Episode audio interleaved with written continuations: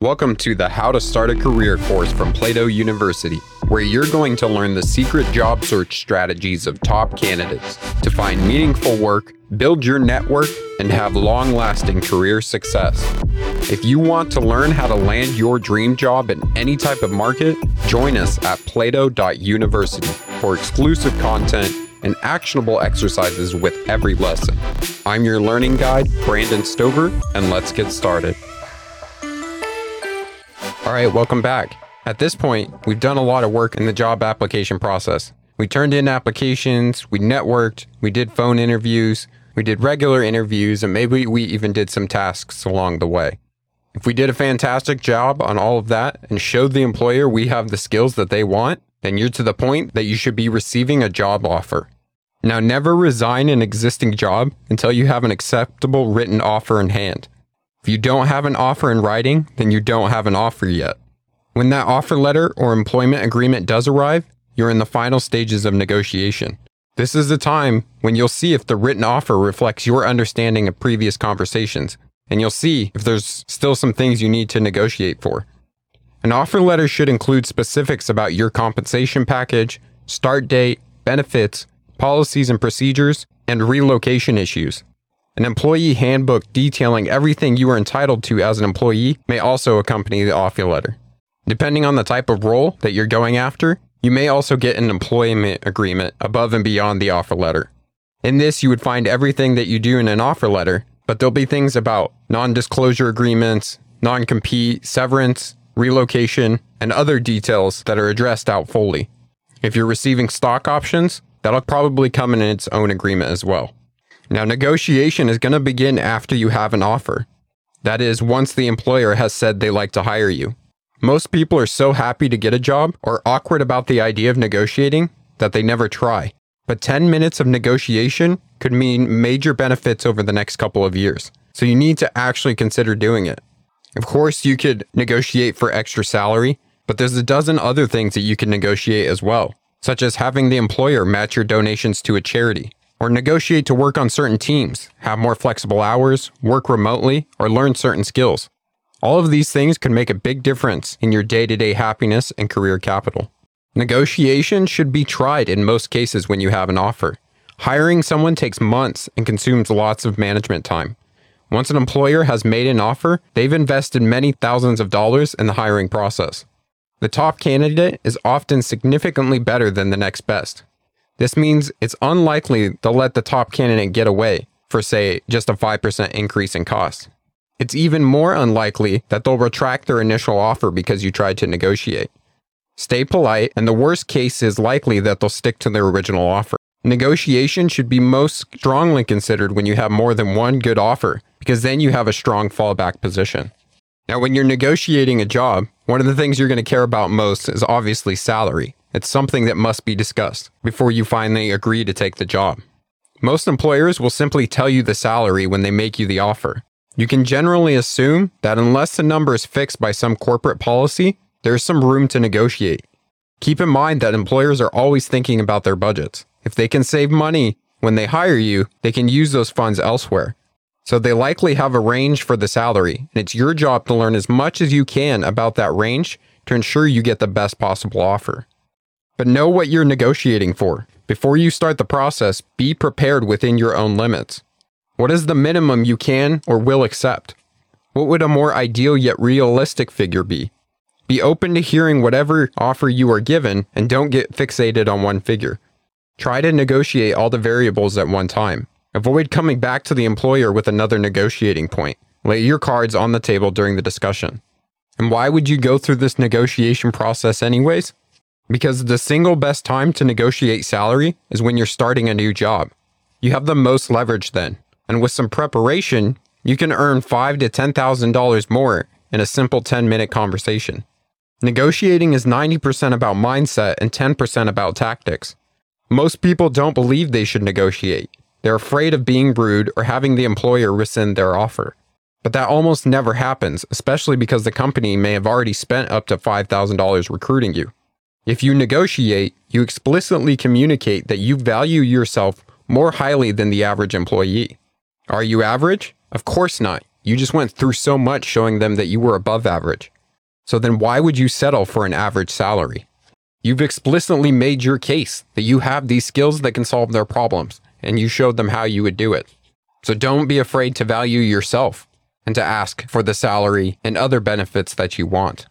But let's discuss how we can go through this negotiation process to make sure it's a win for us. By this point in the course, you should already know what the first step is going and doing some research. Before you go to any of the interviews, and especially before you respond to the final offer letter, do some careful research on typical salaries for your field and in that organization. How do you tell whether the figure the employer first offers you is their starting bid or is their final offer? You come prepared by first doing some research on the field and that organization before you go into the interview. Careful research about the salaries in your field, combined with the knowledge from what you need from this job, could have a significantly positive effect on the amount of money you end up getting paid. Remember, you can't negotiate once you accept an offer. You must negotiate before you agree. After that, you are usually limited to whatever typical raises the organization offers each year. So, to do your salary research, you can first start on the internet using websites like Glassdoor, Payscale, Salary.com, Indeed.com, Salary Expert, and I'm sure there's a dozen more. Most of the time, you can search on these sites by geographical regions, positions, occupations, industries, and even sometimes specific organizations. So go to these sites and put in the type of position that you're negotiating in right now and see what the salary range is for it. You can also do salary research offline. And this is going to be done by going out and talking to people. You could talk to people at a university or college who train workers in your field. Some university career centers also post salary data for their alumni. You could contact a temp agency or an employment agency that hires individuals in your specialty and ask about what the typical salaries are. When you're doing the informational interviews, finding out about the company that you want to work for, you can ask those people what sort of salaries and benefits that you can expect. Most people aren't going to tell you what they're making specifically, but they might be able to give you a range. And if there's somebody that is a couple levels above you, they might be able to tell you what they started at when they first came into that position. The next important thing to know in negotiation is to remember that nobody cares about you. Most new employees are going to come to the table talking about how much they want to make. And as we already know, as a hiring manager, they don't really care what you want to make. So when you're negotiating, remember this when it comes to you, your manager cares about two things how you're going to make him or her look better, and how you're going to help the company do well. So that means when you come to the negotiation, always frame your negotiation requests in a way that shows how the company will benefit. Don't focus on the amount you'll cost the company. Instead, illustrate how much value you can provide the company. For example, if your work's going to help them drive an initiative that will make them $1 million in the next year, point that out. Tie your work to the company's strategic goals and show the hiring manager how it'll make them look good. Highlight how you're going to make their life easier by being the go to person that they can hand anything to. And remember that your company will make much more off your work than they pay you. So highlight the ways you'll help the company hit its goals. Your key phrase here is let's find a way to arrive at a fair number that works for both of us. The next point to keep in mind as you go through negotiations is during the negotiation, never be the first one to mention a salary figure. Look, when you enter into this negotiation, the goals of you and the employer are different. You are trying to get the employer to pay the most that they can, and the employer is trying to pay the least that they can. Whoever mentions the specific point of negotiation first generally loses. Now, sometimes the employer knows about this unspoken rule. So they might ask you the question during negotiation of what kind of salary are you looking for? Of course, they're trying to get you to name a figure first so that the conversation gets anchored there. But we want them to be the first ones to say a figure.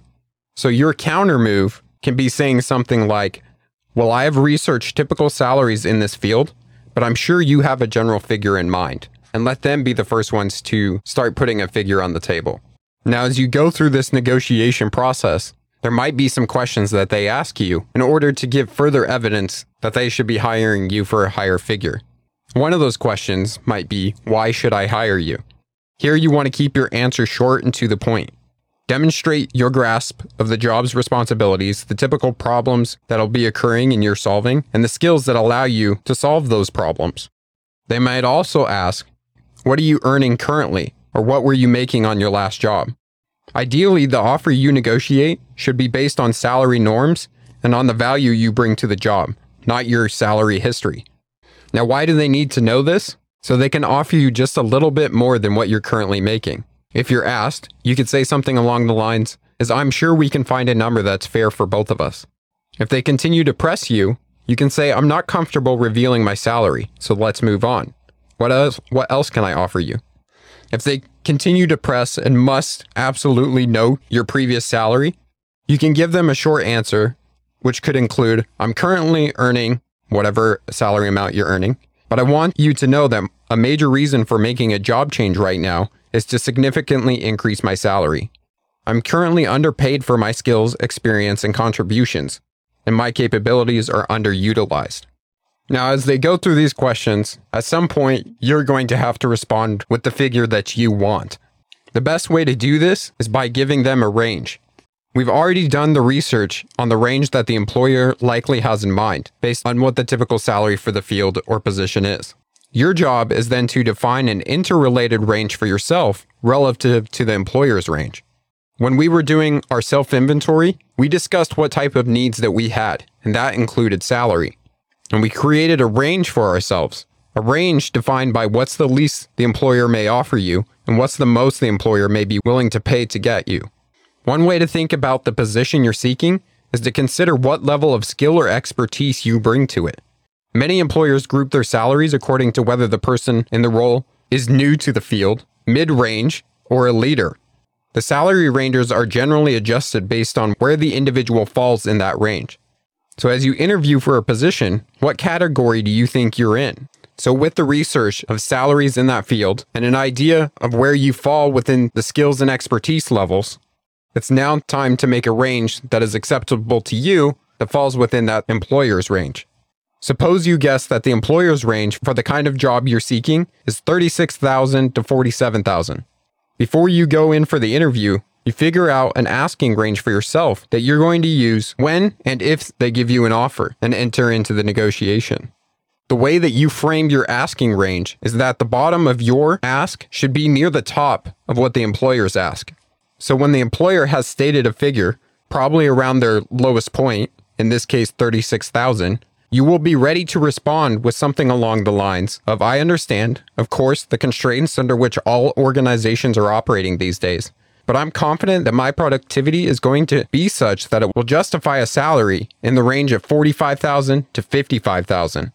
Now remember as you're stating this range, be prepared to show the ways you will make money or save money for that organization, justifying precisely this higher salary you're asking for.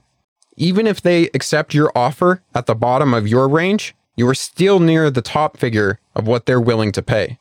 Now, don't forget to negotiate for more than just money and evaluate all the other non salary factors, including bonuses, stock options, flexible commuting, or further education. Look, money is important, but your career trajectory is even more important. New jobs are pivotal points in your life that affect not just this job in the next couple of years, but your whole life going forward. They shouldn't represent decisions made without thought or purely just on salary. If you have plans for your life, which we know you do because you created a vision during your self inventory, this isn't just another job. It's a step along your chosen path.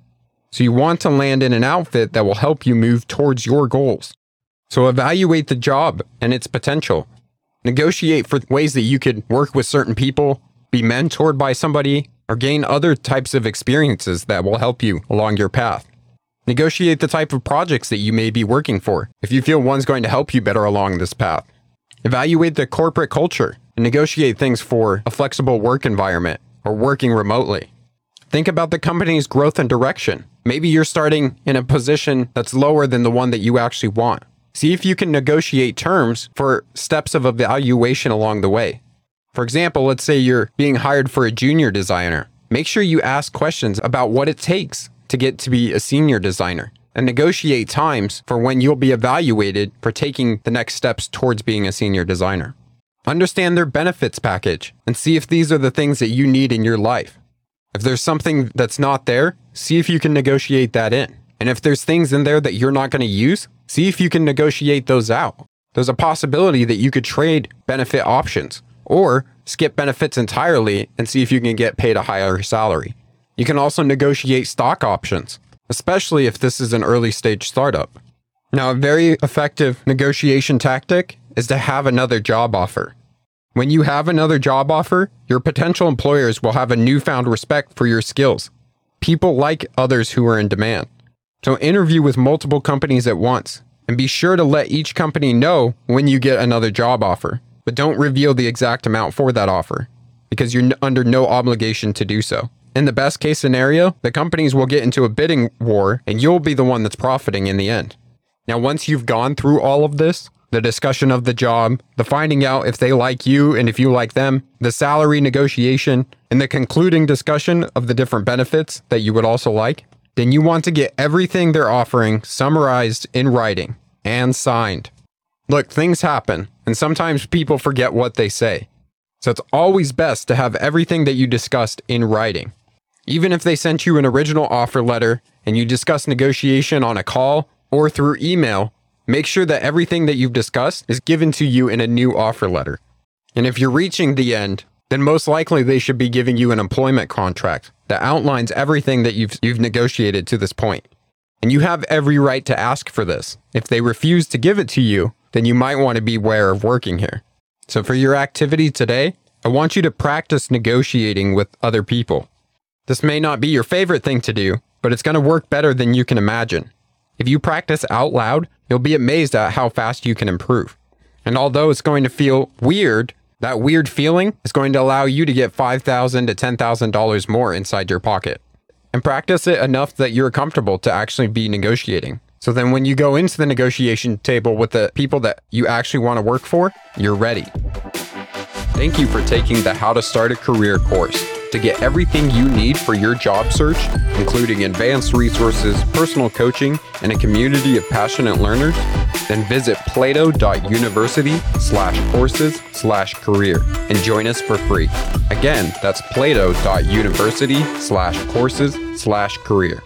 This course was produced by Plato University, where students turn passions into purpose and learn skills to change the world. Learn more at plato.university.